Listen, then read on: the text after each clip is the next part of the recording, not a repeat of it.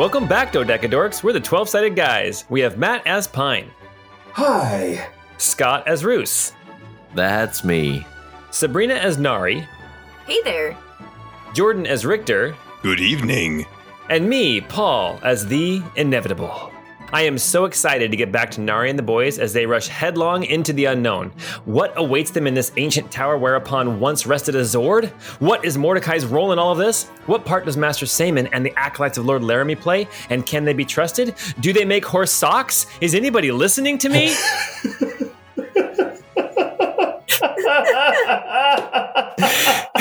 That's fantastic. Peeing your pants is cool. Consider me Miles Davis. oh my gosh. Oh. I really should read through these again. I wrote this like like a week ago. I need to read through these again before I uh, just jump right in. If you have thoughts or theories, questions, or comments, then head on over to the Discord. The link is in the episode description. And don't forget Patreon and our store if you want to show some love with money, cash, dollar bills. But of course, just spread the word about us.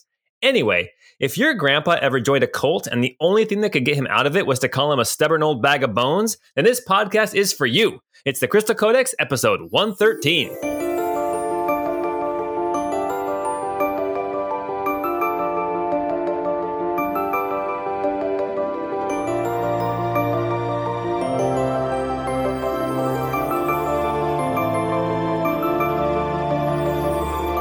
I, don't know if that's what she actually calls him in the original, but that's what she called him in the in the remastered. Yeah, I don't remember either. But still, Sounds Still. right. yes, money, cash, dollar bills. And all of the the whole line of cultists are just like they just stop and freeze, but they're still marching, and he kind of hops all around the screen. Bing, bing, bing, bing, bing, bing. Oh, Super Famicom. I miss you. Fami- Famicom? Fami- Famicom? Chaka Khan? Chaka, Chaka Khan? let me rock it, let me rock it, Chaka Khan. So I've, I've been playing the uh, been playing the Final Fantasy IV remake with my son, and every time Tellah comes on, Asher calls him Nutella. Oh, Nice. Oh, you that's don't so call cute. Him, you don't call Oh him my God, old that's so cute. And he just really likes Nutella, and he just the name sounds like it, and so he's just that's that's what he calls him. Who doesn't? Good good call. Okay, can I just say this real quick? I had never had Nutella until like a month and a half ago. And um, it is dangerous. Holy cow, it is so good. Mm-hmm. But he's really frustrated that his daughter died for a bard, and a spoony one at that. a spoony one. at Spoony that. one at that, yeah. But I'll tell you what, the payoff when he goes, m, m, meteo?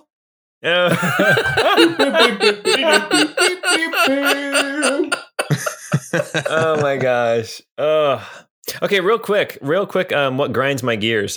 Um, we're never gonna get to this episode. I think I think it's because we're all really nervous about what's waiting on the other side of this door. Yeah. I'm so nervous, dude. okay, Nintendo Power. I remember Nintendo Power had a, a review of Final Fantasy two slash four, and they were talking about the spells, and they were talking about Tellah, and they were talking about Meteo. and the picture they showed of Tellah casting Meteo was not the only w- one time that they that he could actually cast it in the game. It was some other random time against some little peon enemies, and for the longest time, I thought that there was a way for him to be able to cast Meteo before he casts it and it kills him. Turns out there isn't. Spoiler alert for Oh, those yeah. listening. Whoops. Those playing a 30 year old game. Yeah, that's true. That's true. Beneath the streets of Almar, the water continues to recede. Tunnels that were, until recently, long hidden are now choked with debris, detritus, and the dead. On the surface, many of those lost to the tidal wave that accompanied Yasaro, Herald of Water, were given at least some modicum of respect as their remains were collected for burial. But below, there have been no such efforts. Most of the bodies lying in sodden piles of wood, stone, and dirt belonged to the recently arrived zealous followers of Iramiel, pilgrims from across Bavantis. These had given up everything to venture to the greatest city in the world to await the promised inevitable. What scant belongings they brought with them are now smashed, buried, or washed out to sea with the receding water as the tunnels continue to drain. Not all the dead in Almar's caverns were the Angels sect, however. Down in the secret spaces beneath the city are two particular corpses, victims of the calamitous wave that struck two days previous. Though not zealots of Iramiel, their lives have been tied to him for years. In a small room at the foot of a narrow spiral staircase, in the tunnels beneath the Imperial Palace, a crushed wooden desk lies atop the broken body of a young man. The nib of a quill is still gripped in his fist, and what remains of a leather bound journal is clasped to his chest. Even in the face of death, this young man understood the importance of the book's contents and did all in his power to protect them. In one corner of this small room, behind a strong oak door banded in metal, with a small barred window at the top, is an even smaller cell. This one is Spartan, nothing but a bucket, a small pewter tray, and the lifeless body of a thin, bearded man. His hair is long and matted, his unkempt beard fans out beneath his body, and his right arm is extended over his head with the index finger outstretched toward the far wall. There, scratched into the brick and mortar with a fury and intensity that the flooding water could not erase, is written the last prophecy of a mad oracle. A herald will arrive today, the city's hopes to wash away, to keep Iramiel's gate shut tight, yet she will fall despite her might. The gate will open, all shall see the pathway to inevitability. Safeguards fail, the statue falls, the angel now exposed to all. The few will dare to enter in to face its zealous denizens. The angel fears but can't relent. What once seemed certain may be stopped yet. Pavantis' heroes will face all foes. Their righteous fury and purpose grows. The world, though broken, they may save from the angel's eternal grave. A question posed by Luck's lady in response to her servant's plea not if, but when, and if now, then why? The answer exposes inevitability's lie. And on they move past what I can see to stop the threat of inevitability. Though they are blind, they may yet be the best hope for humanity. What was to be may yet hold sway if the angel has his say. He's gonna expose himself to us? that does not seem good. There are children in this city. I'm pretty sure that you guys have already seen everything he has to offer, or at least mortal version of him. I know you've seen everything I have to offer. Dump truck. Yeah, somebody in the Discord really appreciated the dump truck comment. well, welcome back to the city of Almar as we join Nari and the boys as they finally make their assault on the tower beneath the Zord. Last time we were together, we followed the JV team as they ventured into the chest of the Zord, this angel statue uh, depicting Iramiel. They fought the um, celestial beings who were protecting the mechanism, guarding this causeway uh, that led to the tower. As Hop, Bert, Ember, Artis, and Brinby fought against these angels protecting this mechanism, the fight got incredibly fierce. Ember turned one of the angels into a sheep, which was great and dealt a ton of damage, but the protector, this armor with power and energy coursing through its body and shining through all the seams of its armor. yes. Um, it was too powerful, It's just bursting out of the seams. bursting. He's getting to something really sad, and I'm trying to like deflect because I don't want to be sad again. Two of the party members fell Hop and Ember. And Brinby, seeing what uh, was um, what was happening and trying to give as much help as he could, sacrificed himself, grabbed the angel, and leapt into the bubbling, hissing, acidic red blood of the Zord, taking the boss angel out of the fight for at least a little bit. Hop was able to be revived, but Ember, sadly, failed three death saves in a row and was gone. I failed two death saves, and you splashed me with acid.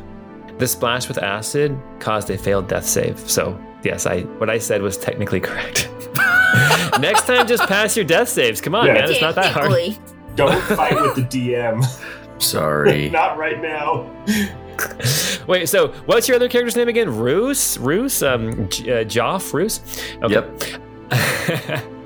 As the angel erupted back up out of the acid after having taken taken a ton of damage, uh, armor pitted, and the angelic wings on its back that were once black and white and beautiful were skeletal and um, missing feathers and just decrepit looking. You were able to then defeat the Angel of Power, this um, crackling energy seemed angel, whatever we, whatever we ended up calling that angel, um, and we're able to stand upon the four pedestals in this room to shut off the mechanism and allow Nari and the boys to rush across the causeway towards the door at the base of the tower. The last we saw of the JV team was them scrambling up the stairs with Ember's body, arriving back out onto the shoulder of this Zord as the Snow Patrol swooped by with their Ripper Birds and uh, with talons grasped the JV team and flew them to safety for a much deserved rest um, and some respite from this fight. But seeing the uh, the traps upon the causeway uh, die down. The red ones still glowing, but definitely smaller, allowing a path for Nari and the boys, Colbury, Master Saman, and the acolytes of Lord Laramie to rush down the causeway towards the Golden Door. They did rush. The acolytes of Lord Laramie staying behind to keep the zealous um, pilgrims of Iramiel at bay as Pine, Nari, Richter, Roos, Master Saman, and Librarian Colbury And crumbles. And Crumbles and Feathers Bork Bork. and Gigi. yes. Yeah, and Gigi. Yes. And Nari's Um, axe. and, and my axe, yes, um, ran ran and and pushed their way through the golden door at the base of this tower where they had seen Mordechai, the prophet of Iramiel, enter just a few minutes before. And that's where we're starting right now. I'm going to move you all over to the map. Pine, Nari, Richter, Roos, you and your allies, Master Saman and Librarian Colbury, burst into this bottom chamber of the tower. Um, as you come in, you can see that it is um, a stone room. It looks old. Um, now, you have not seen the inside of the angel, uh, but the angel was mechanical in nature. It had cogs and crystals and machines. Uh, it was it was old, but it was not as old as this tower. This tower has been around for a long, long time. As you come in, you can see the stone floor. You see pillars holding up the roof above you, and you can see up in the northwest um, corner a staircase that looks like it goes and it wraps around the outside of the building. But it is, um, you know how sometimes you'll have a spiral staircase going around the inside of a tower, and it's like the inside is just like a pit, and you can fall all the way down to the bottom. That's not how this is. The staircase is enclosed on all sides like a tunnel that, uh, at least at this point, what you can see wrapping up and around the tower. The ceiling in here is about 40 or 50 feet high.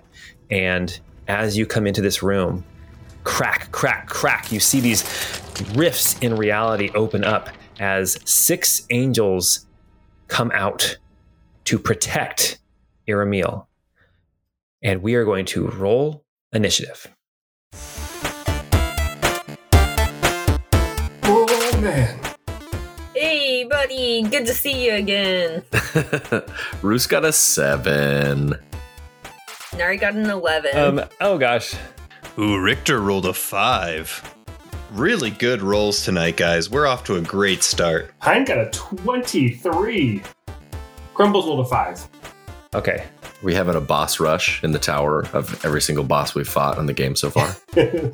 if it works, it works. Um, we're gonna start with um, with uh, Niam's wife. oh, jeez. Uh, too soon. Too soon. Oh, that's the saddest. All right, welcome to the base of the tower. Um, at the top of the initiative, as you guys come busting into this golden door, you see that there are three large, like 10 foot tall angels wreathed in fire and flame. We've seen these. Nari and the boys have not seen these, but everybody else has seen these already.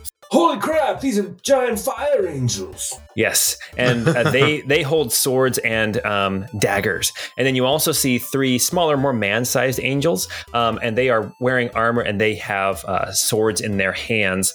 Um, and we are going to start at the top of the initiative with, wow, you guys' rolls are terrible. Pine. There's there's eight initiatives in the tracker, and three of them are higher than ten. We're crushing it. Does feathers need a need a token too? Yeah, I'm riding feathers. let me let me get feathers. Oh my gosh, this is so funny. um, and the staircase going up the tower is wide enough for these creatures to go up there as well if they survive. Pine, you are up with your initiative of 23. You see that there is a uh, there are three of these armored angels in front of you. To your left, there is a um, a fiery angel, and then uh, on the right side of the room, there are two more of these fiery angels. Okay. Um, well, so here's what I'm thinking, everybody. Colbury is the only one here in the party that has any kind of intelligence score, probably.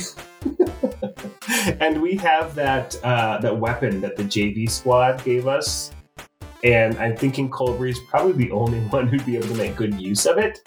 So Pine is going to be extra protective of Colbury, and uh, so Also, Colbury is squishy.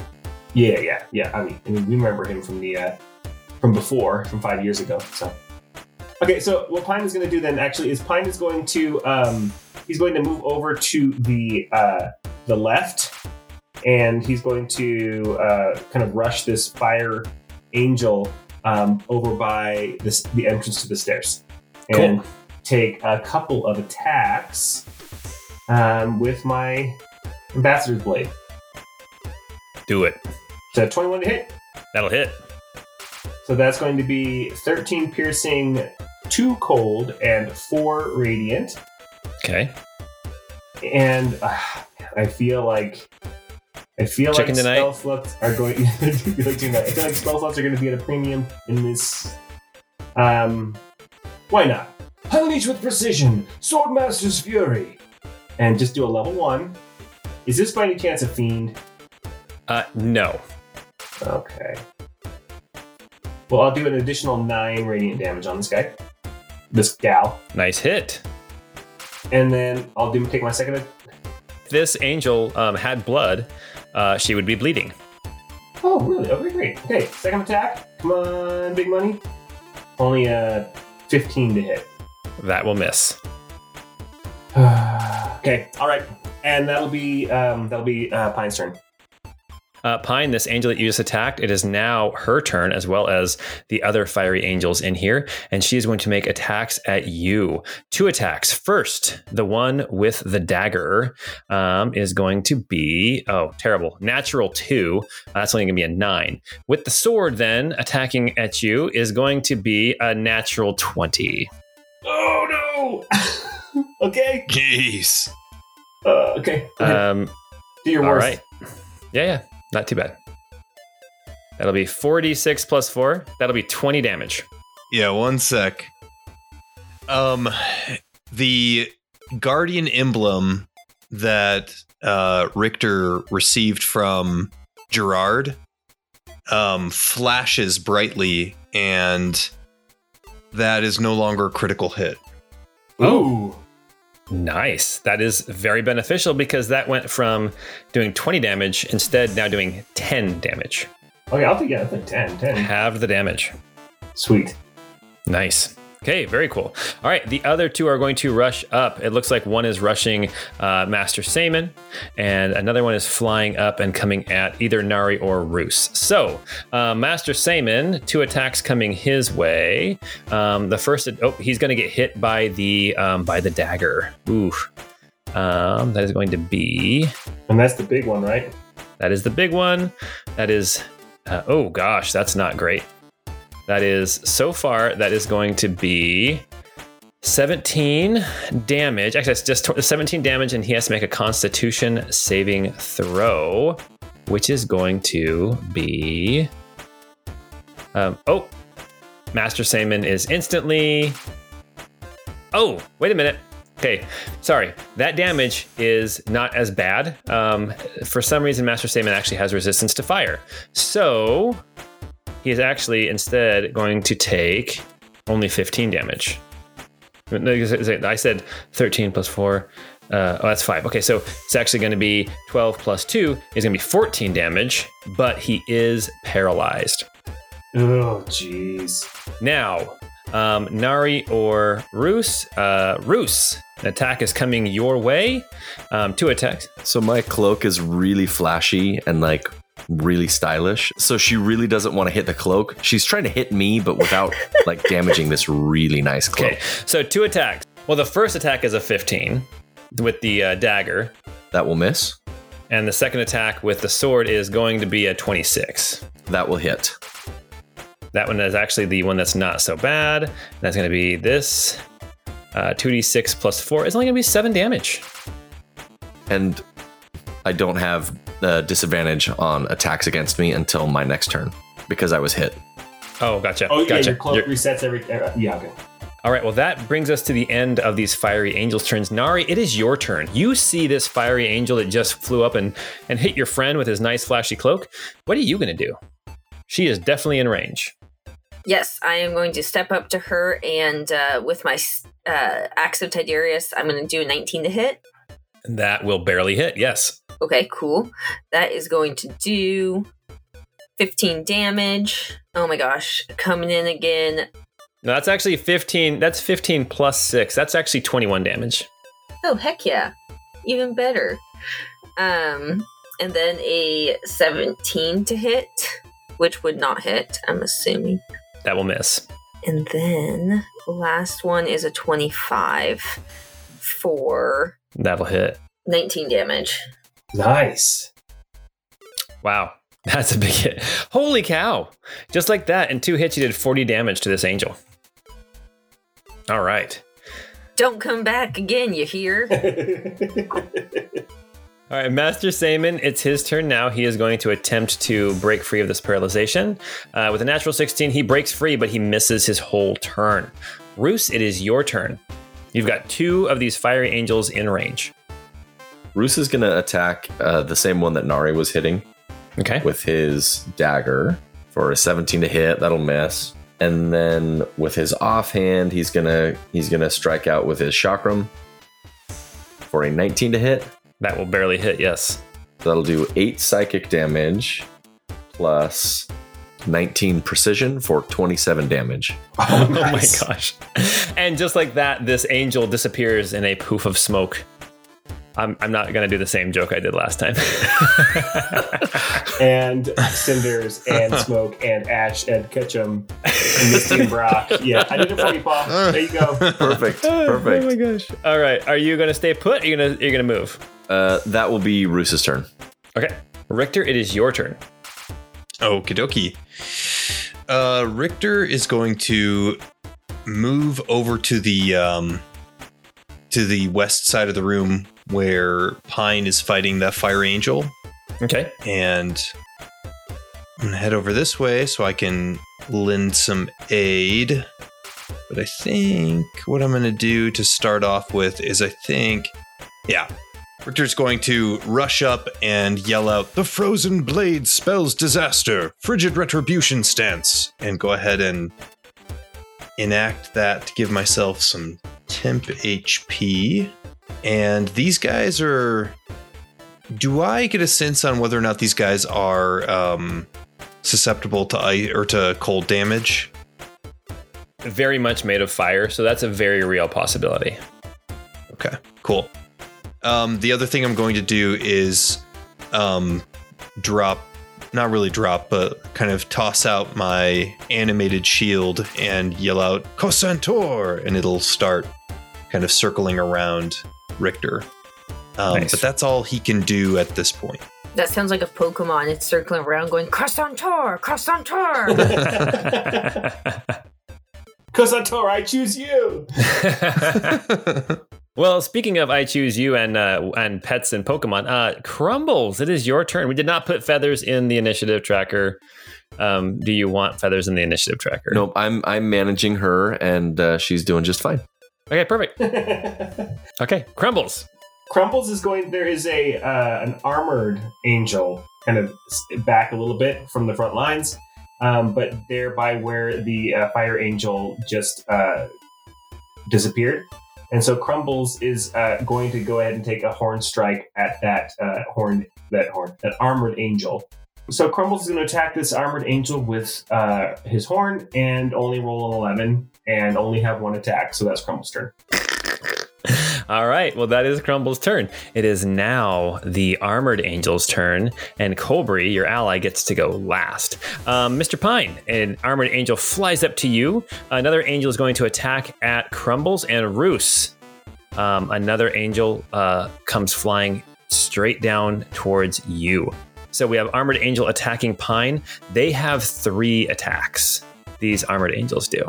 Um, so, Mr. Pine, we have got Armored Angel, Armored Angel. Okay. Oh man. Ooh. We we have got um, a two. Oh, sorry, a, a nine or a twenty-two Yep. or a natural twenty. You just really want to crit on me, don't you? I mean, I don't want to. This is just this is the dice telling their story. Okay, let's see how this plays out. Um, oh, they have this special skill too, don't they? Oh my gosh. Okay, the critical hit is going. Well, no, the critical. Okay, the first hit is going to be um, D8 plus 2D10. D8, 2D10. That is going to be a total of uh, 19 damage. And then the crit is going to be 17 damage. So a total of 36 damage. Yikes. Okay. I'm still not bloodied, but only by about 4%. Oh my gosh. All right. The next angel is coming at Roos. Roos, you've got three attacks coming towards you. Uh, we have got. My cloak is flashy again, so disadvantage. Oh, you're flashy again? Yeah, my cloak is flashy because I had a turn. Oh, gotcha. Oh, well, then let's roll those again. Okay, the first one, we'll just match them up. Uh, you get hit, looks like one time uh, with a 22. Cool. and then we had a we had a a, a 15 and then a uh, a 12 but the other one for the 12 could have been a natural 20 so you get one hit against you that is going to be d8 plus 4 is 9 plus 2d10 is going to be uh 23 23 Okay. damage my cloak isn't flashy anymore okay until my turn. and then and then crumbles has some attacks against him the first attack is uh, a, a 15 Yep, that hits. Okay. That's going to be uh it's going to be 24 damage. Poof. Crumbles is gone. oh, Crumbles. Oh. Crumbles, no. Crumbles is Crum- I mean, Crumbles is basically a, a warhorse, so 19 hit points and 11 AC. Well, this angel is now going to move up towards Nari and make its last two attacks. So we have got a 9 or a 15. Nope. Okay. That is these angels' turn. We are now on to Colbury. Now, Colbury is going to do something that maybe you guys won't agree with, but I think in this situation, it's probably going to be the best choice. Colbury um, steps back more into this kind of there's a little corner, um, little uh, uh, nook that he steps back into to back up as much as he can points at the armored angel that is closest to him, and then with a word of power, lightning erupts from his finger and is going to hit one, two, three angels, all of which who have not been hit by anything yet. They have to make dexterity 16 saving throws, and Why would we disagree with that, Paul? I was That just gonna sounds say. I'm cool with it. because it's a level six spell. Oh, Oh. oh, it's oh, I, oh, it's like chain lightning. I thought he was just doing it in line. Well, here's the here's the problem. He doesn't have regular lightning. He only has chain chain lightning. Oh, because he's a balla. Because he is a bola.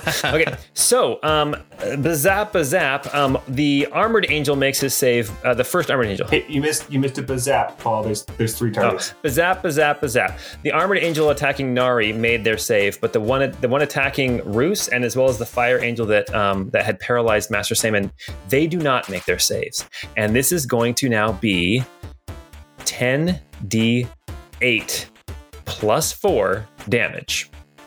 Oh man, I guess we can forgive him for using that spell. That is going to be um, 51. That's going to be 55 damage instantly. The fire angel that attacked Master Saman is dead. The armored angel that failed its save is hurting incredibly bad. And the other angel is going to take half damage, which is going to be um, 25 damage.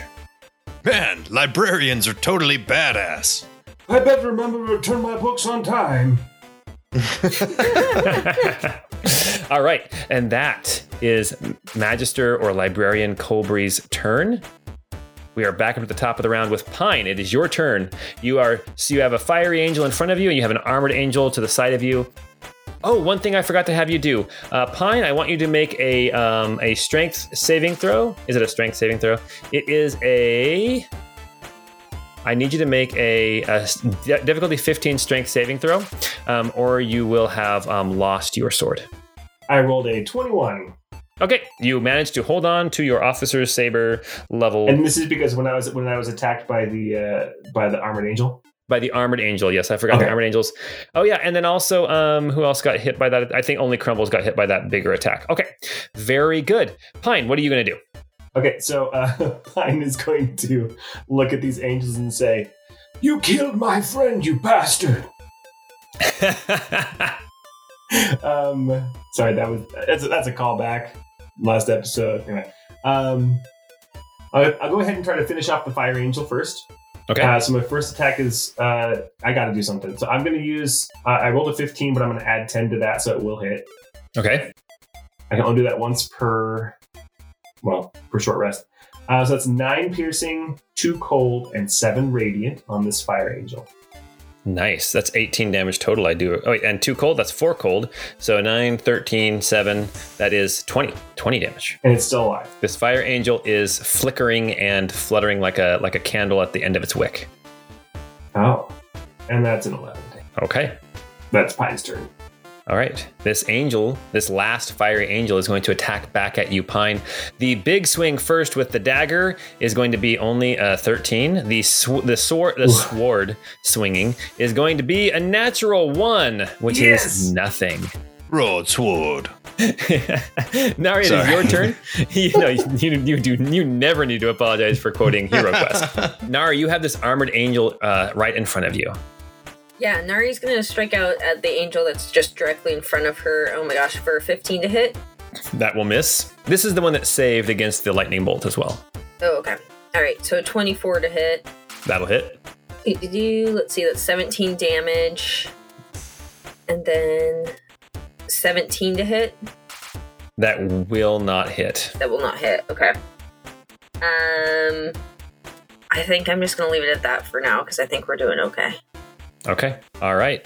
That will now lead us to Master Samon's turn. Master Samon is going to step up around the backside of this um, angel, the armored angel that has been attacking Roos, um, the one that took the full damage, um, and is going to he's going to attack this armored armored angel with a 26 to hit. That will hit, and that is going to deal uh, 1d8 plus three. That's going to be eight damage plus as he strikes his sword alights with green fire and is going to deal an extra 17 damage. Holy cow! Uh, destroying Whoa. this armored angel. Poof. Done. And then one more attack is going to scoot around behind the angel. Roos, Roos winks at him, you know, when that angel disappears in between them. Uh, he is moving. Um, I would say he's moving similar to how you've seen um, Pine move um, with the quick slashes and things. Um, but still, you can tell there's a little different style to the swordsmanship. Um, and that is now going to be um, two more. I forgot this. He gets three attacks. Two more attacks against this armored angel that's been attacking Nari. And that will be. Um, Hey, I'm working on this guy. Well, um, he winks at you as you um, as you say that, and gets a 16 for his first, and it misses, but then a natural 20, which is going to be that's going to be now just the sword. Wait, I was winking at him, and then he's winking at Nari? Yes, that's going that's going to be I want someone to weaken me. Playing hard to get over there. that is going to be 13 plus 3 is 16 plus another 13 damage. That's going to be 29 damage, vanquishing this armored angel as well. Wow. Master Sam. Master Samon, I will just let you know, is also squishy. Just a heads up. Okay. He'll fit right in with us. Roos, it's your turn. There are two angels left an armored angel and a fiery angel over that have been harassing um, Pine and Richter. The fiery angel looks to be just about to extinguish, the armored angel looks um, untouched. Roos will run past Nari and Master Saman and um, get up with the armored angel and take his first attack. You forgot bork, bork, bork. Bork. You're not running, you're riding. I'm riding, yes. This giant penguin comes flapping across the battlefield. Bork, bork, bork. A battle penguin. So, so the first one is an 18 to hit. That will barely hit, yes. Oh, nice. I forgot. I thought that was a miss on these guys. So um, let's see 15 radiant damage and 12 precision. So uh, 27 damage there. Awesome. Big hit.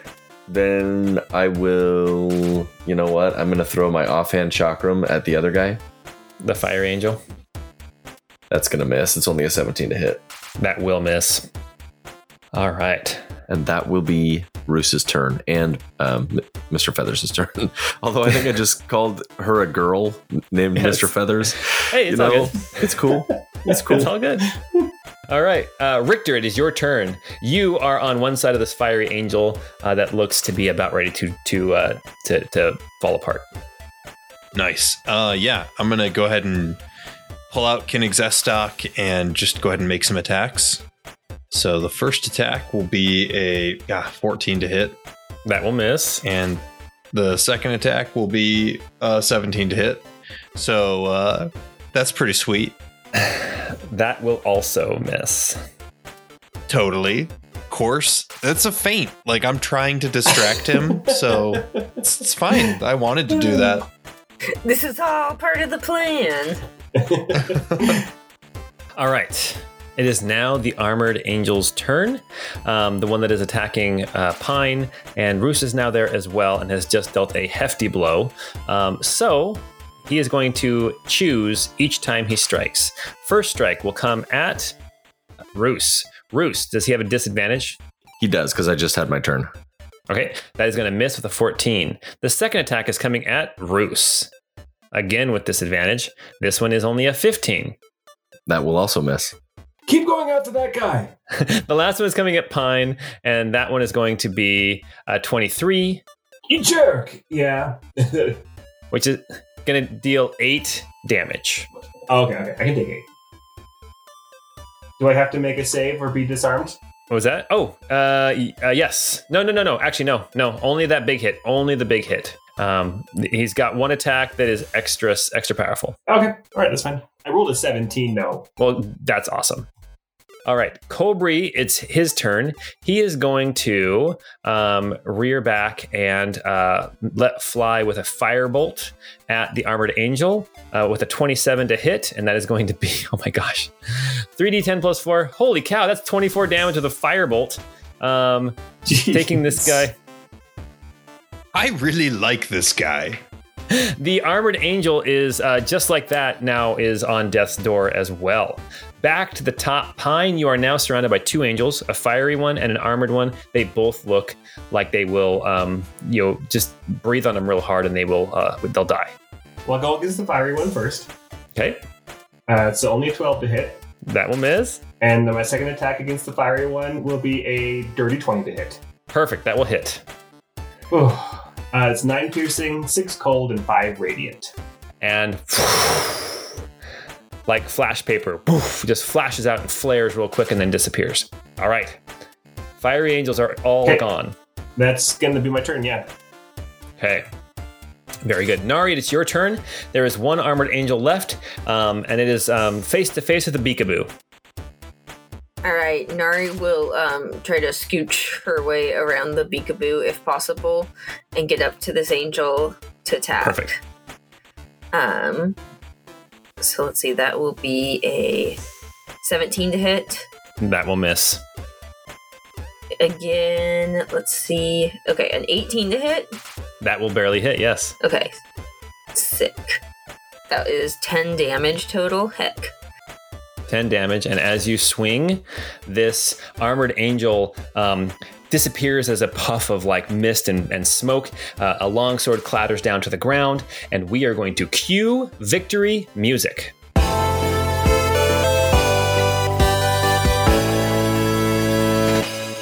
I'm suspicious. This was this was too easy. well, I, speak for yourself. Jeez. I'm going to go ahead and uh, I think all the potions I have are just normal little little guy potions. I'm just going to uh, pump. Uh, jeez. I need to pump some commander's morale into me, otherwise I'm going to fall pretty quickly. Yeah.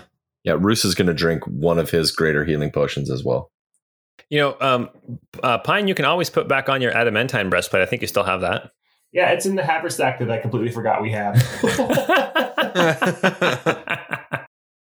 I yeah. Um, I think the math ends up working out that more AC is better in the long I think run so. for avoiding Yeah. damage than than immunity to critical hits. But those, that spike damage is brutal. Nari, I'm going to have to thank your friend Ember for giving me this coat. It looks great on me and it seems to be repelling attacks. Yes, she has quite the eye for style. Um, absolutely. I hope she's faring as well as we are over here. I'm sure she is. Oh, undoubtedly. She's doing just fine.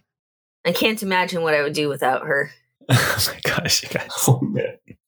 You guys are making this worse for yourselves, guys. I'm fine. All right. Okay, I'm giving myself 40 commander's morale. I have 20 left, but it's still that still doesn't bring me all the way back up. So Roos drank a potion of greater healing and got 13 health back. All right. I have an extra potion too if anybody needs it. Like I'm feeling totally fine. I've got two more and then Gigi's carrying a couple. Master Saman walks up to you, Pine, and puts his hand on your shoulder and says, Are you going to be okay to, to go on or do you need to stay here? go soak your head. Of course, I'm okay to go on. Okay. All right. Um, as you guys look around, you can see that the only place to go is up the stairs. That's really the only only place that's left. Nari, do you want to lead the way? Hell yeah, it's all uphill from here. I, I will actually put out my. I mean, it's it's light down here, but I will put out my red candle just in case we get to someplace dark. Yeah, we don't get taken by surprise. Okay, cool. Uh, a red candle. Yeah, the, this tower is not lit. The only light coming from this this tower is uh, Colbury has the light spell on himself, uh, and then anything that like the angels were glowing um, as well. So you want the um, you want the uh, the thing. Colbury, you're positively glowing. The listeners want the red candle. They demand the red candle. Yes. yes, yes. Fan favorite. You are in this bottom chamber of the of the tower you can see the staircase that wraps up and looks like it starts to spiral around the outside of the tower this is a, a, a large tower um, easily um, 200 feet across round tower As we're going up, when I have a moment, can I do one something? y- y- yes Yeah.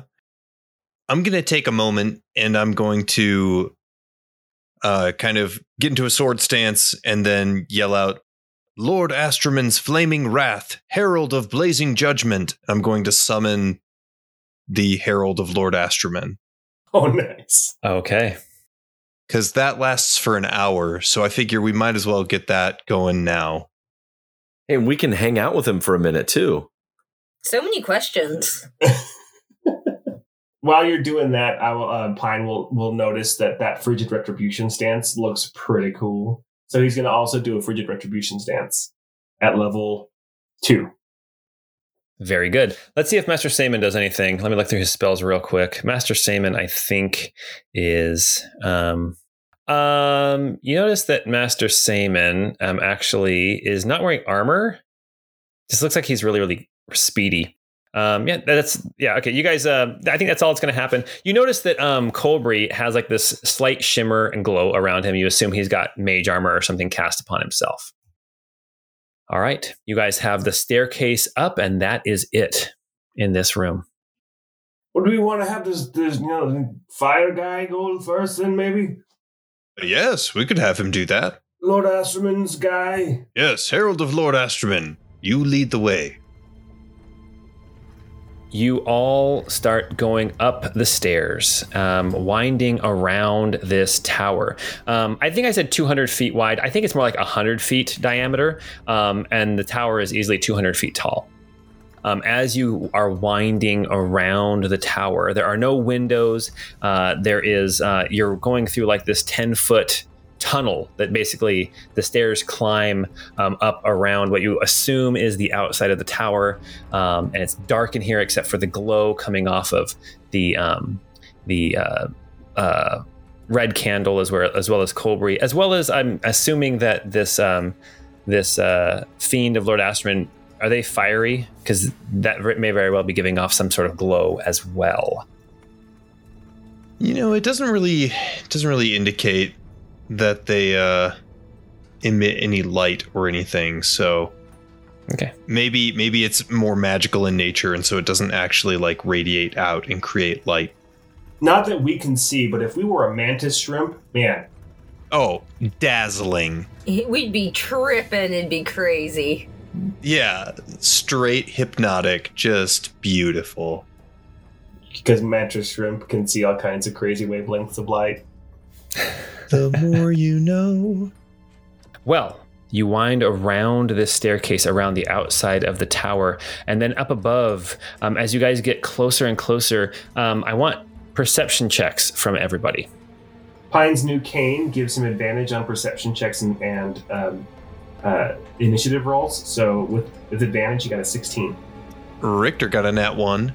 Roos got a 20 on perception. Nari got a 24. Nari, Roos, and um, Pine, as you are moving up the staircase, um, you start to hear a sound. It doesn't sound, um, well, actually, no, for all three of you, it sounds very familiar. You hear this crackle and snap and bzz, bzz, bzz of energy. And it reminds you of the sound when you went down into the facility um, in the Glass Mountains five years ago. There was that room that was full of lightning. You remember that room? And, and Roos had like the ring of evasion and everything like that. That's the sound. The Roos and Gigi show. Yes, there. Yes, exactly. The Roos and G. Uh, the, was it Joff and Gigi or was it Roos and Gigi? I can't remember. It was Joff at the time. Oh, yeah, the Joff and Gigi show, yeah. Yeah, Joff and Gigi. Um, as uh, you are moving up the stairs, you start to hear that sound at the top of the staircase. You can see where the stairs actually end up as you're looking ahead. You can see a large, like, um, vaulted ceiling, and you can hear that crackle of energy. And I would say, with your 24 Nari, you can even feel kind of the hairs on your arm starting to stand up a little bit. Um, are you guys going to keep going, or you're, or I guess you guys are going to keep going? Things are about to get electric. Wiggy, wiggy, wiggy, wig. It's electric. um, as you come out of the staircase and into this chamber atop the tower, you can see that the ceiling rises easily 30 or 40 feet up into the air. You can see that surrounding this room, it's very, very large, very wide across, probably 120 feet or 100 feet across. It's the whole, the whole length of the of the tower, um, the whole diameter of the tower. You can see there are a, a few statues, um, one kind of in each of the cardinal directions. You see that there are these four massive pillars um, set equally around the room. Um, and in between those four pillars, you see lightning arcing back and forth between these four pillars, making the center of the room um, incredibly bright, as well as um, very, very dangerous looking. It's a good thing I had this red candle. Just hold on to that red candle. As you um, as you look more about the room, you can see that this lightning is arcing over this sort of raised dais, but it's it's a large dais. It's probably um, 30 feet across in, in all directions. And in the center of the dais, it looks like the ground falls away, um, almost like there's a depression or maybe even a pit. Standing on the edge of the dais, right outside of the lightning, um, you see a familiar. On the dais, on the dais? I was On the just dais, trying on to the say, dais. oh my, a dais. um, you guys see a familiar, stooped, elderly figure turn to look at you. A threadbare robe, um, the hood pulled back. You see very few hairs on his head. He looks to have aged 10 years since last time you saw him, which was literally three weeks ago, two weeks ago, not very long. His connection to Iramiel uh, has aged him somehow. And you recognize Mordechai the prophet, who points at you as you come up the stairs and calls out, Turn back! Come no further! The angel demands it! Ah, Morty guy, you're looking rough, dude. Yeah, we probably don't even have to fight him. If we just wait like a couple minutes, he might just die of old age. You should uh, see his skincare routine, Roos. Uh, it might be better than what you're using now. We don't listen to the angel. We're here to stop this. We're here to stop you. Uh, he says, um, He bids I speak with you. His designs and his work are too far along for him to be pulled away for trivial matters such as yourselves. So you must do your dealings with me. This is your last opportunity to turn back from your attempt to thwart the angel's divine mission. Continue, and celestial powers beyond your perception will tear you limb from limb. That, kind of, that sounds sucky. It's not too late, but only just. And if we stand to the side, what then of the people of Pavantus? The end. What must be. Then I'm sorry, but that is not acceptable. Stand aside. We got a date with a dump truck. I know that um, Richter will have drawn his Koenig stock and will have muttered the phrase, Field Marshal, sir, lend me your blade, and let it like alight with fire in preparation for what's about to happen. The last thing that Mordechai, the prophet of Iramiel, says, says, I have seen. The angel has opened my eyes, and I have seen what will be, must be, the alternative too dire to behold. And then he points at you and he says, Iramiel, give me strength. Suddenly, Mordechai doesn't really change, but he stands up straight. I feel like we just we just totally like passed up an opportunity to be like, what what what what is the alternative? Like, are we talking about? Are we stopping the rapture? so you see Mordechai stand up tall, not stooped with age anymore. You see, not physically, but you see the spectral image of muscle and power around him. And suddenly he fills out, he bulks up. His hair on his head all falls out. His beard falls away. His skin um, gets more sallow and more um, lined and more depressed and uh, just looks like he ages overnight. Like his body, there is no way that the looks of his body and his skin um, that he should still be alive. He looks like a corpse now as he stands there, and yet he is infused with this power as he stands up to his full height of I don't know five eight, and you see suddenly in his hand a spectral spiritual sword. And you see this image of armor kind of um, illuminate around him. And suddenly underneath him, you see this massive lion, golden and green and armored with these kind of angelic horns coming off of its head um, as Mordechai, the prophet of Iramiel, sits astride his mount and attacks you. We are going to roll initiative. Damn, that thing is kind of hella cool. I want one. Oh no, he's got battle cash. Yeah, he's pretty cool looking. I used to have one of those. By the power of Grayskull. if we take the helmet off, it'll be a, it'll be a scared little pussycat. All right, Nari got a 13. Roos got a nine. Uh, Richter got a 20 for initiative. Pine got another twenty three on uh, on initiative with advantage. I'm not sure I'm I'm sold on his skincare routine. It looks like it's kept him alive for a long time, so you know. eh. He was at least 10 years younger moments ago. His skincare routine is aging him. Oh, we'll see how this goes. oh my goodness.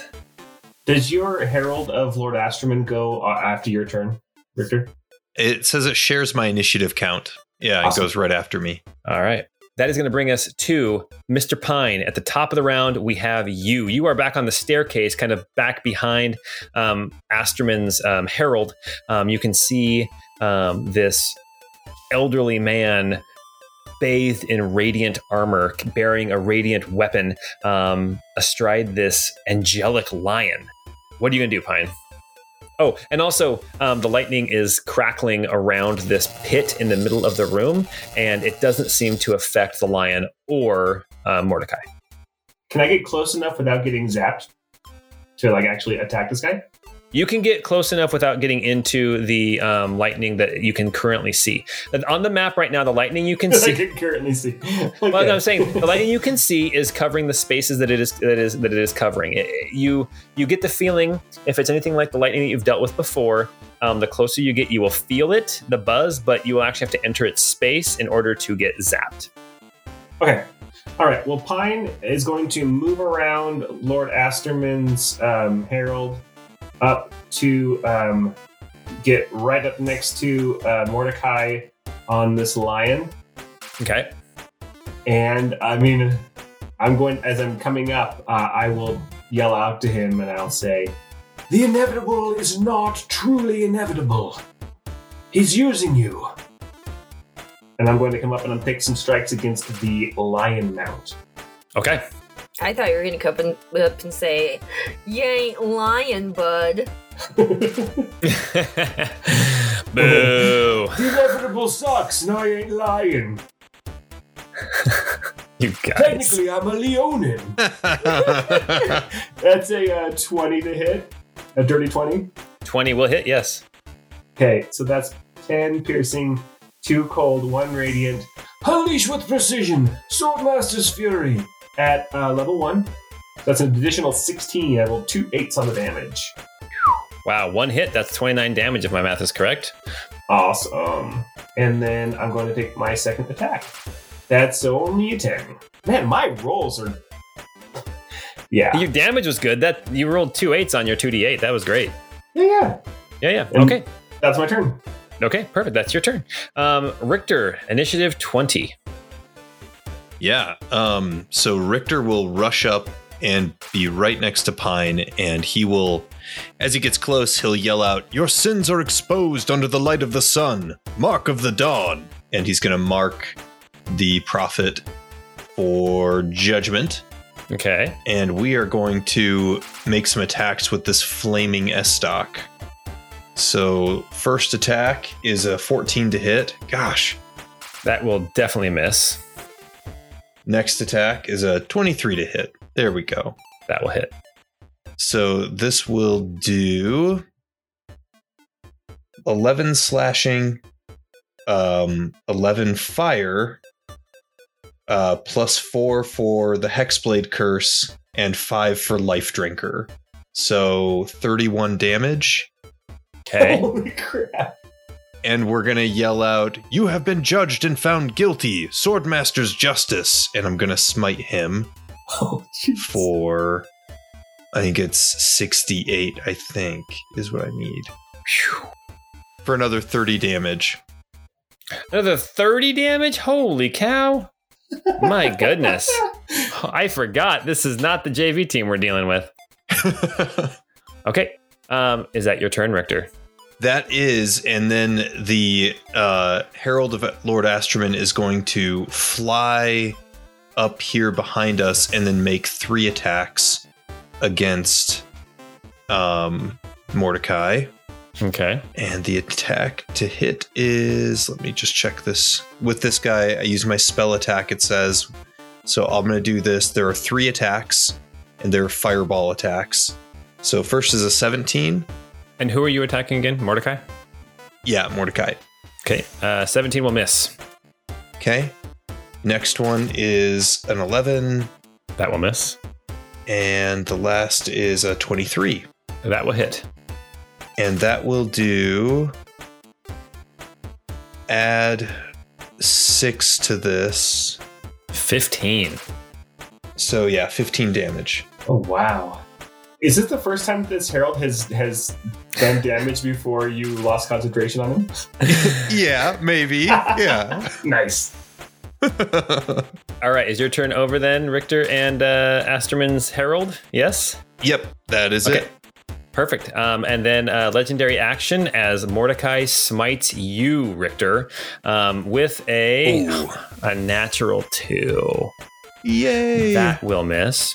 And then the uh, the mount is going to also take a legendary action and make an attack, a bite attack against you, Richter, and that is going to be a twenty-four to hit. Ooh, yeah, that would that would do it. All right, that is going to be. oh, go ahead. Uh, was there something you were going to do? It, it takes 25 damage from my frigid retribution stance. yes. That's right. so that is um, nine damage to you. I need you to make a strength difficulty 15 save. Okay. Um, what's my plus pine for for being near pine? You get to add plus five. Okay. So I got a 15 even with the with the plus. Barely enough to not be knocked prone. Oh, hallelujah. All right. Okay. That is now going to bring us to the lair action. As the lightning. but- and, and Richter, you still have some temporary hit points. So if you get hit again, you deal that 25 right back. Yep. Yeah, I still Oh have I still have temp HP, so we're still Okay. okay. Well, we'll see if you still have it- any after this. Okay. One, two, three, four, five, six, seven, eight. There are eight of you. I'm going to roll a d8 and see where this lightning arcs out towards. One, two, three, four. Master Saman. He has to make a dexterity saving throw. Uh, with a natural 17, he makes it. He's going to take half damage on this. Um, he is going to take 28 halved to 14 damage. Lair action is over, and now it is Master Saman's turn as he rushes forward to join the fight against Mordechai and this lion. He is going to go after Mordechai. Why not? Three attacks with the saber. Uh, I love that it's like, hey, it's not too late to turn back. And then everybody starts trying to kill him. so uh, he got one hit and then one critical hit. Yikes. Um, so it is going to be. Uh, we're going to do 2d8 plus 3. That's 11 slashing plus 29. so uh, that's 40 damage right there when one hit, or uh, because of the uh, crit. That is going to take him to that many hit points. And now the other hit that did just a normal attack is going to do uh, 4 plus 9. So 13 more damage. Yikes. Maybe we should have sent this guy with the JV squad. Why would you say that? I'm sure that they're fine.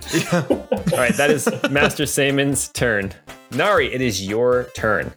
All right, Nari is going to run up um, alongside her comrades and again try to strike also at um, Mordechai, Okay, and that is a 23 to hit that will hit. for 16 damage, Okay, and then a 14 to hit, which I'm assuming does not. that will not. That will not hit. A 20 to hit. That will hit. Okay, cool. That is going to be 15 damage. Uh, Roos, d- did you want to play as well? I'm good. Nari, why don't you tell me what happens as you strike out with this great axe at the prophet Mordechai? yes. Um, so Nari, even even with how tall she is, is barely able to quite reach this guy with her axe. Um, so she's not able to do a nice clean decapitation, but she's able to catch him right in the chest and swing him off his uh, his lion. And say, Okay. "You ain't lying, man. The game's over." and then he falls to the ground and you're like, why are you just lying on the ground? what are you doing, just lying there? Oh my gosh, you guys are terrible.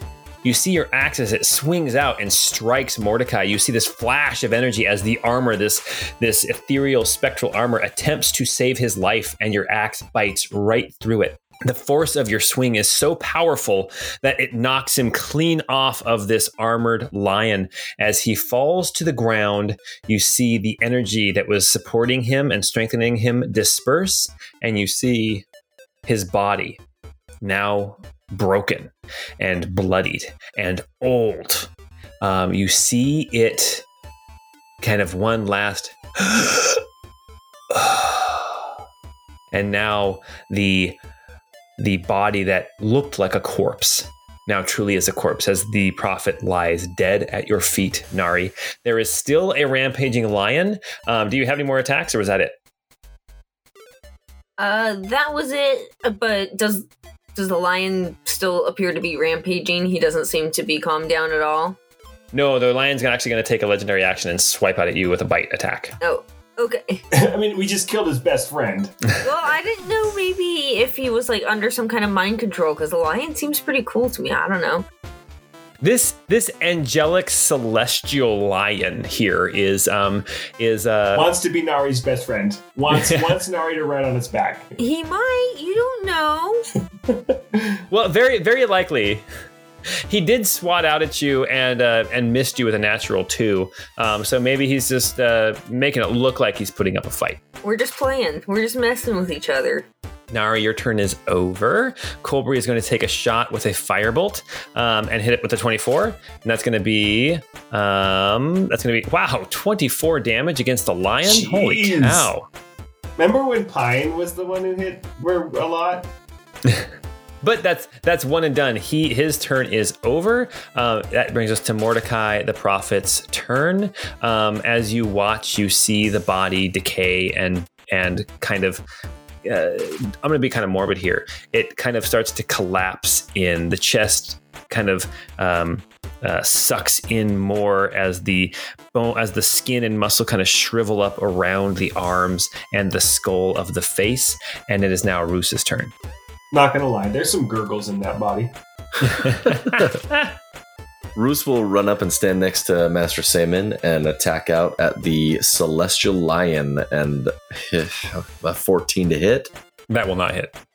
And I'll come with my offhand Chakram for a 27 to hit. Uh, that will hit. Yes. So that will be six psychic and 18 precision for 24 damage. Wow. Okay. And that will be my turn. Okay. Let, last legendary action for this line is going to come right back at you, Roos, and that is With going to disadvantage. Be, doesn't matter.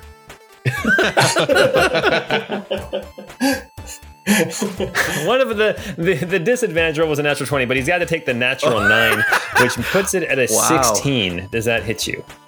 That does not hit me. Okay. Man, Nari, this right. cloak is so flashy. I'm telling you, Ember has the best style. You've got to chat with her more when you get back. Yeah. yeah, she's she's just the best. She's just remember that remember that We'll time have to do drinks all together. remember when we were pretending to date that one time? Shiny leather armor. Red hair. Good times. Way back like in episode one. Yeah. that was really funny, wasn't it? Uh, uh, actually, let's see. One, two, three, four, and then we'll do. Um, we have got an attack coming at uh, Pine. We've got an attack coming at Master Saman, and we've got an attack coming at Richter. So we'll start with Mr. Pine. Mr. Pine, a bite is coming your direction with uh, an eleven. That will, I'm sure, miss. I block it with my cane. There you go. Way to remember that you use your cane for a shield. Start describing that in episode 113. yes. And I have a cigar. All right. Uh, Richter, here comes an attack of claws at you. That's going to be an 18. Does that hit you? That does not. Okay, Roos, with disadvantage. Um, another natural 20, but just an 18. Does that hit you? An 18 hits me, yes. Okay, we have got some uh, damage coming your way finally. Um, You hit me in the other fight two times. Oh my gosh. 2d6 plus 4, I rolled a 1 and a 2, so 7 slashing damage to you. Squire's gonna half that damage. I knew you were going to do that. I knew you were going to do that. Oh my gosh. All right. Well, um, does Feathers want to take this guy out? All right. Let's see. Feathers feathers attacks with a two to hit. That was definitely going to miss. All right. Back up to the top of the round. Initiative 23, Pine, it is your turn. All right, I'll take a couple of strikes. Uh, 24 my first attack. That will hit. Uh, for 14 piercing, 2 cold, 4 radiant. So that makes it 20 damage. 20 damage. Mr. Pine, what happens as you strike this lion?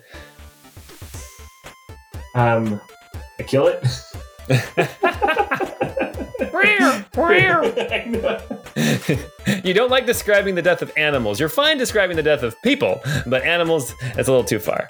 Uh, no, so I mean, we're, we're all surrounding this line. I think I imagine it's kind of like a cornered lion, right? That's like looking all around, swiping out at everything, you know, raising up, uh, uh, trying to uh, trying to scare us off, like uh, with its with its size and, and aggressiveness. Um, but I think I just take take an opportunity when it uh, goes toward Roos, who's kind of far away from me, to just come in at the side and just right up through the ribs with my sword. Okay. This lion falls um, next to the decaying body of Mordechai, and we are going to cue victory music.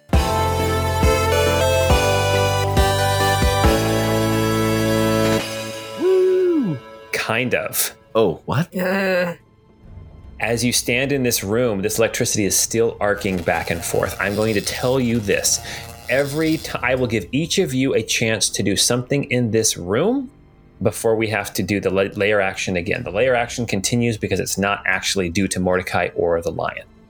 Well, so looking around the room, there's you know lightning arcing from everywhere. Can we tell where the lightning is ge- like being generated from? Make an investigation check. Investigation. Ah, I can help. And I'd love to kind of search through um, Mordechai's ashes and see if he's got anything good on him, any good info. Okay.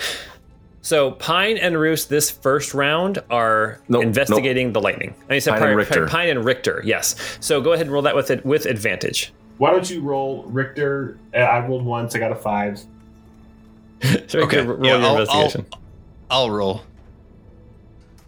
I got a 23. Okay, that's much better. All right, cool. And then um, Nari, with your turn, you're going through Mordechai's belongings. Yeah, just kind of seeing if he's got any info on him. Okay. Um, you see um, the clothing is old and uh, worn out and it smells bad. Um, not like decay or death, even though his body is literally decaying in front of you. Just old, just old and kind of um, used, um, not not washed uh, very often.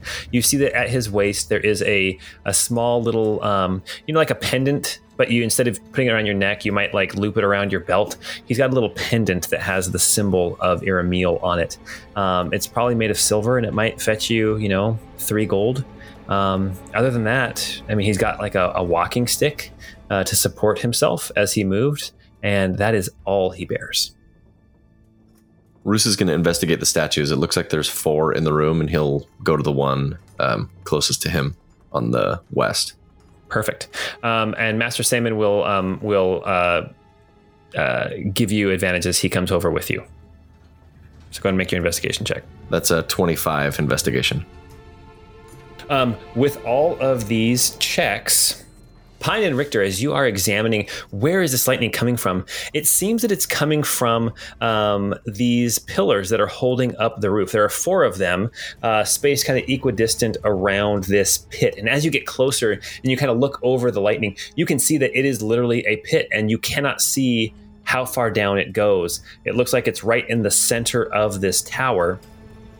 And um, this lightning arcs around it, and you know to go anywhere near the pit, you would have to move through the lightning. It seems that the lightning is coming from the from these pillars, but there's no specific like um, apparatus. There's no crystal tech or anything like that. And I think that um, uh, Pine, just kind of with your, I'm not going to make you do like a divine sense or um, you know, kind of scope out the enemy, whatever it is you call it.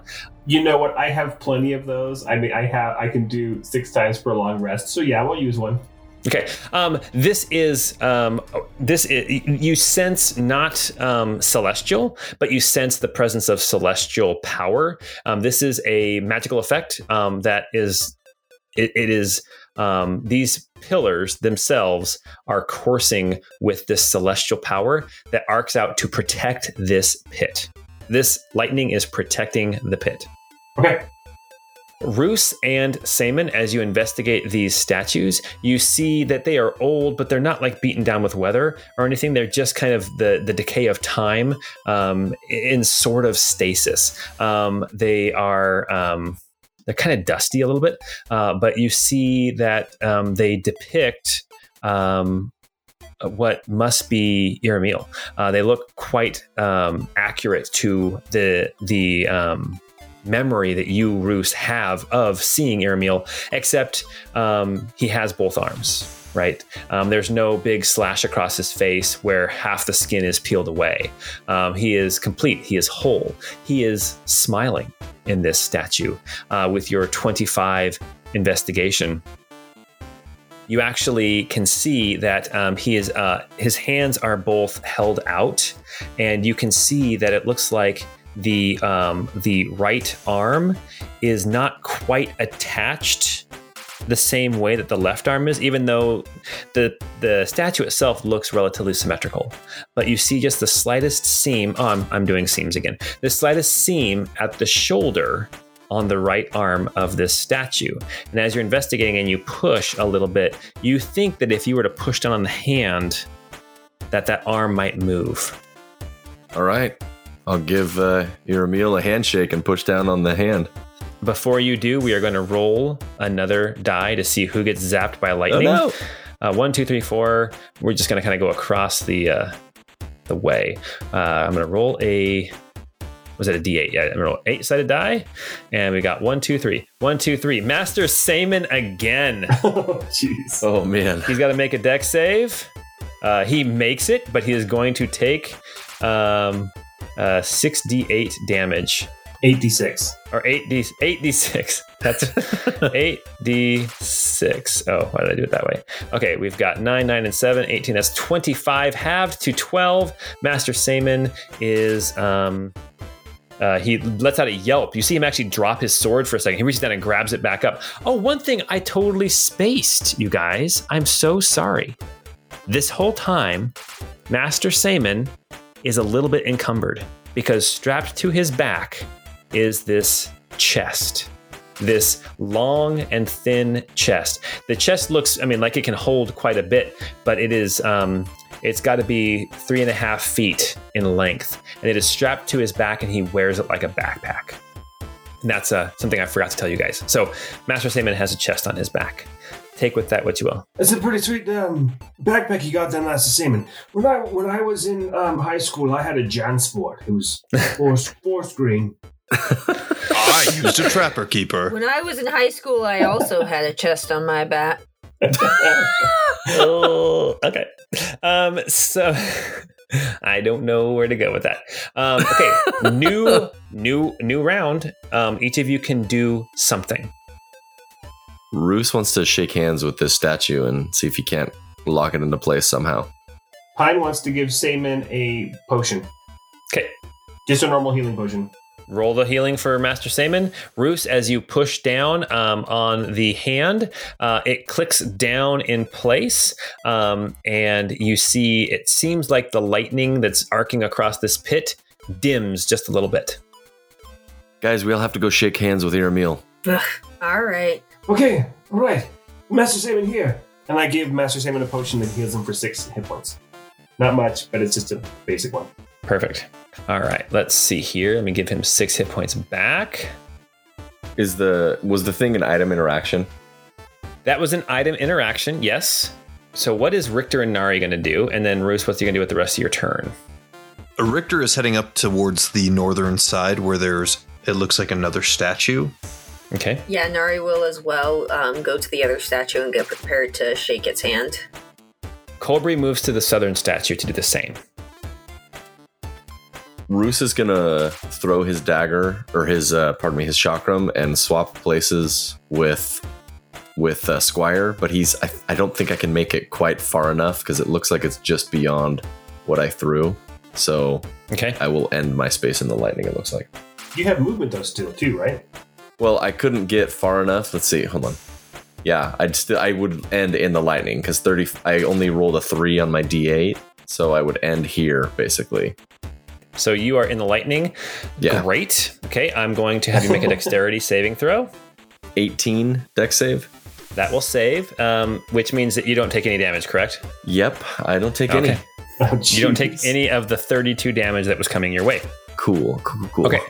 So we have Colbury at the southern statue, Saman and, and Pine and the Herald of Rodriel or or of no of Asterman are on the west statue. Richter is at the north statue, and Nari and Roos are both running around to the east statue. Um, new round. The damage from this lightning bolt is going to be lessened. Instead of 8d6, it's going to be 66. Um, and um, after the lightning bolt zaps out and hits somebody, you hear that hand click back up, and the power of the lightning gets stronger again. So first off, who's it going to hit? We're going to roll a d8. We've got one, two, three, four. One, two, three, four. Nari, here it comes at Oh, no. you. Uh, that is going to be 66. Uh, you can make a dexterity save. Difficulty 16, I think, is what it was. Yes, 16. Okay, uh, so that was a two. Jeez. 22 lightning damage uh, at you, Nari. Okay, I am going to uh, use my um, second wind to regain some of that. So Okay. let's see, that is a d12. So seven. Okay, I can deal deal with that. Okay, perfect. All right, new round. Shake the statue's hands, damn it. Colbury gets down at the bottom statue and he says, I think we all have to pull the hands at the same time. Um, okay, um, so Colbury is waiting to pull. Actually, Colbury pulls the hand. Um, Saman pulls the hand where he is at. Richter, you are at the north statue. What are you going to do? I will go ahead and pull a hand.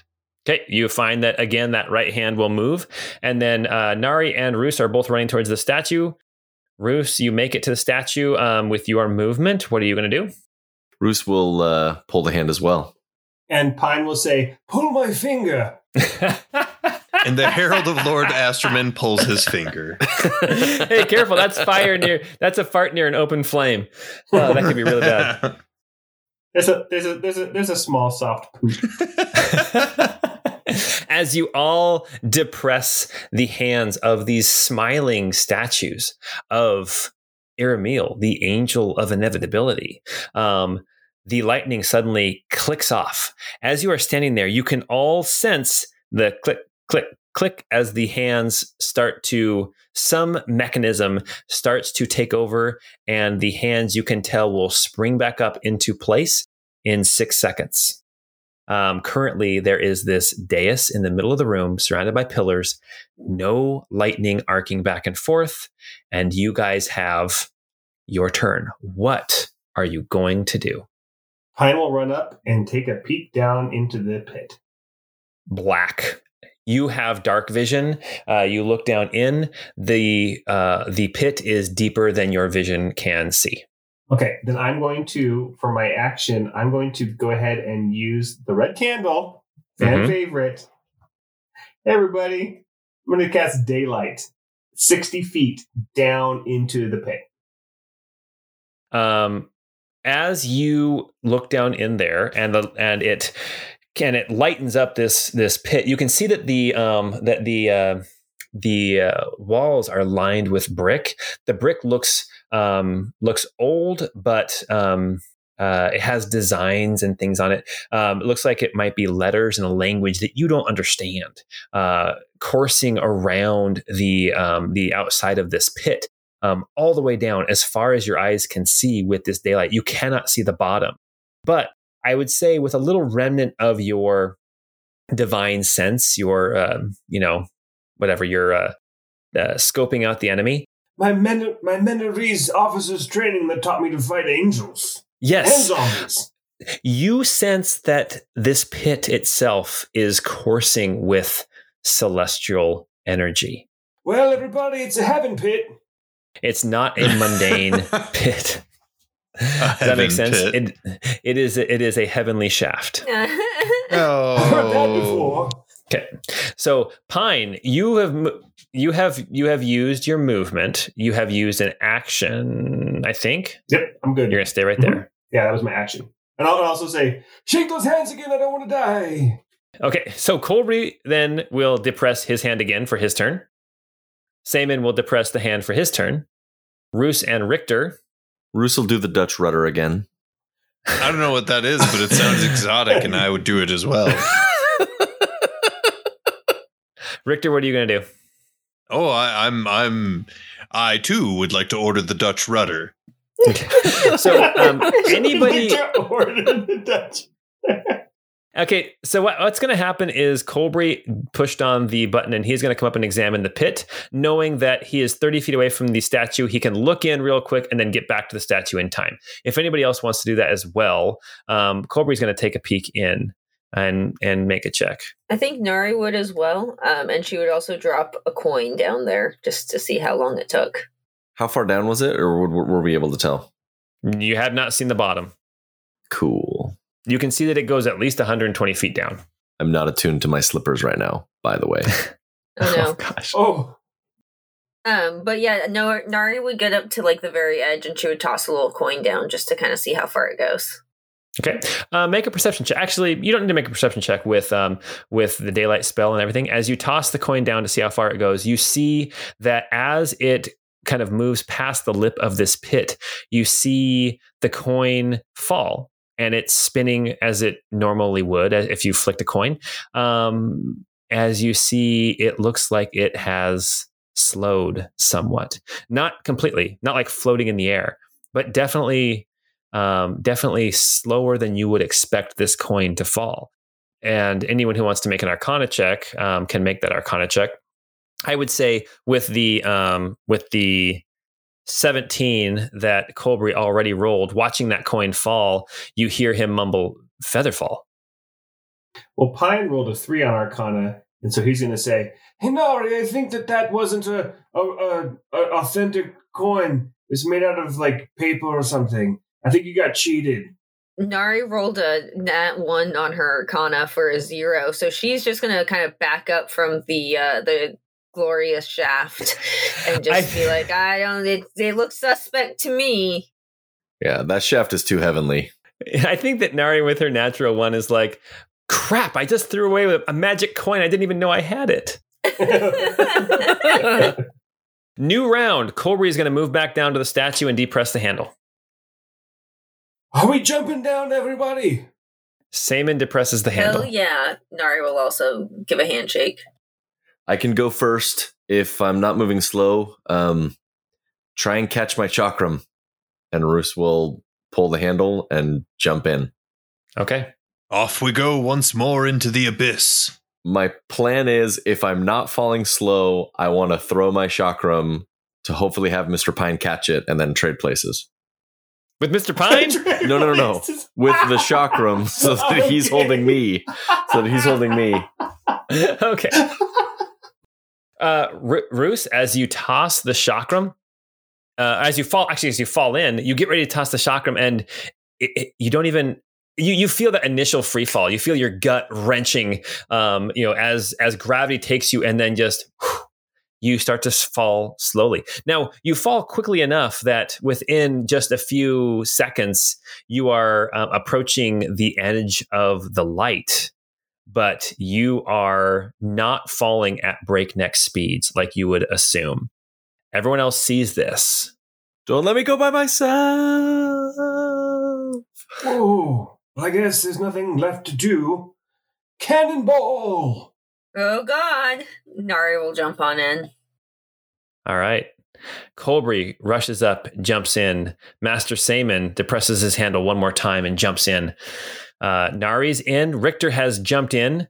Um, Pine has jumped in with a cannonball. Roos has jumped in. Um, I'm guessing that the Herald of Radriel or of Asterman will jump in as well. Feathers I'll be back, feathers. goes back down the stairs because he doesn't she doesn't want to get zapped by lightning um, as you are falling very quickly you leave the edge of the daylight. Um, mr pine you can turn your uh, red candle on for the normal light spell. Colbury is also uh, shining light. This um, this shaft this pit is about 20 feet uh, in diameter um, as you are falling. You can see scrawled around the edges, or along the walls of this pit, this shaft, are writings and uh, words and symbols that you don't understand.